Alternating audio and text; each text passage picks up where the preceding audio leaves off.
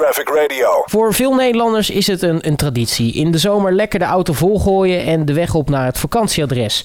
Nu weten we doorgaans wel hoe het verkeer werkt in ons eigen kikkerlandje, maar er zijn genoeg regeltjes in het buitenland waar je wellicht nog nooit van gehoord hebt. Daarom praat ik in deze reeks met Annemiek Zegdoen van de ANWB over hoe het eigenlijk zit met de regeltjes in de populairste vakantielanden. Annemiek, hele goedemiddag. Goedemiddag. Dan hebben we nog één populairste vakantieland te gaan van de vier. Spanje in dit geval. Het is even een tikkeltje doorrijden. Je moet ook natuurlijk nog door Frankrijk. Dat kan je in de tweede natuurlijk terug horen. Maar goed, als je er eenmaal bent, ook daar in Spanje, er zijn echt verschrikkelijk gekke regeltjes waar je daaraan moet houden. Ja, dat klopt. Ja, wij komen steeds weer met de teenslippers in Spanje. Dat je daar niet mee mag rijden. En dan denken mensen, nou wat raar, dat doen we hier ook. Maar waar het eigenlijk op neerkomt is dat in Spanje zijn ze wat strikter met het feit dat je echt je auto zeg maar altijd onder controle moet hebben. En dat betekent dat je gewoon moet zorgen dat je niet keiharde muziek aan hebt of niet al te nonchalant met je arm uit de auto hangt. Of gewoon lekkere lunchje te eten terwijl je rijdt. Je moet gewoon zorgen dat je je auto onder controle hebt. Heb je dat niet, dan zou je er een boete voor kunnen krijgen.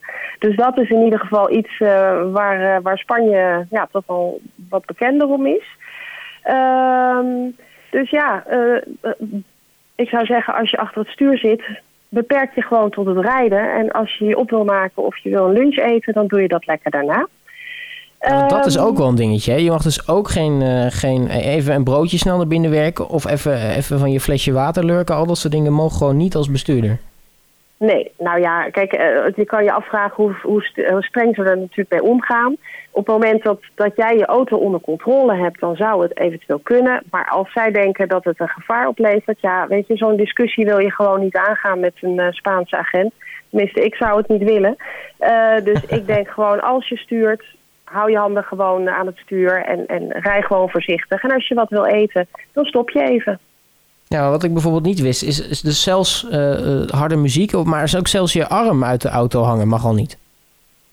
Nee, nou ja, dat zijn wel van die voorbeelden die dan voorbij komen. En in Nederland rij je natuurlijk ook wel eens met je arm uit de auto en nonchalant met één hand achter het stuur. Maar goed, ja, de regels in andere landen zijn gewoon anders en worden anders gehandhaafd. Dus op het moment dat daar in Spanje voor gewaarschuwd wordt, dan zou ik denken, doe het ook gewoon niet. Nou, dus eigenlijk waar het in Spanje voornamelijk om draait, is dat je ook echt, echt, echt veilig moet rijden. Dat is natuurlijk altijd wel de bedoeling, maar zij gaan er net even een stapje verder in. Ja, precies. Kijk, je bent al snel geneigd om wat nonchalanter met het rijden om te gaan. Maar een ongeluk is natuurlijk gebeurd in een flits van een seconde. En ja, je zou maar net eventjes met een broodje bezig zijn en je ziet even iets niet over het hoofd. Ja, dan de gevolgen die zijn natuurlijk kunnen aanzienlijk zijn. Dus doe het ook gewoon niet. Eigenlijk zou het... In Nederland heb je ook zo'n regel dat je je zodanig moet gedragen dat je geen gevaar voor anderen oplevert. Dat komt eigenlijk natuurlijk een beetje op hetzelfde neer. Als je rijdt, wees bezig met rijden en laat het anderen even voor wat het is. Ja, dat zijn wat dat betreft de aparte regels, voor Nederlanders dan tenminste, de wat minder bekende. Hoe zit het eigenlijk met de zaken die we bijvoorbeeld ook in de vorige items hebben behandeld? Dus wat moet je bijvoorbeeld in de auto hebben? Waar moet je nog meer op letten? Ja, nou ja, in Spanje zou je in de auto in ieder geval mee moeten nemen een gevarendriehoek en hesjes. Dat zie je bijna bij alle landen eigenlijk wel als verplichte items terugkomen. En ja, als je dan toch door Europa rijdt, dan zou ik denken, doe gewoon gevarendriehoek en hesjes in je auto.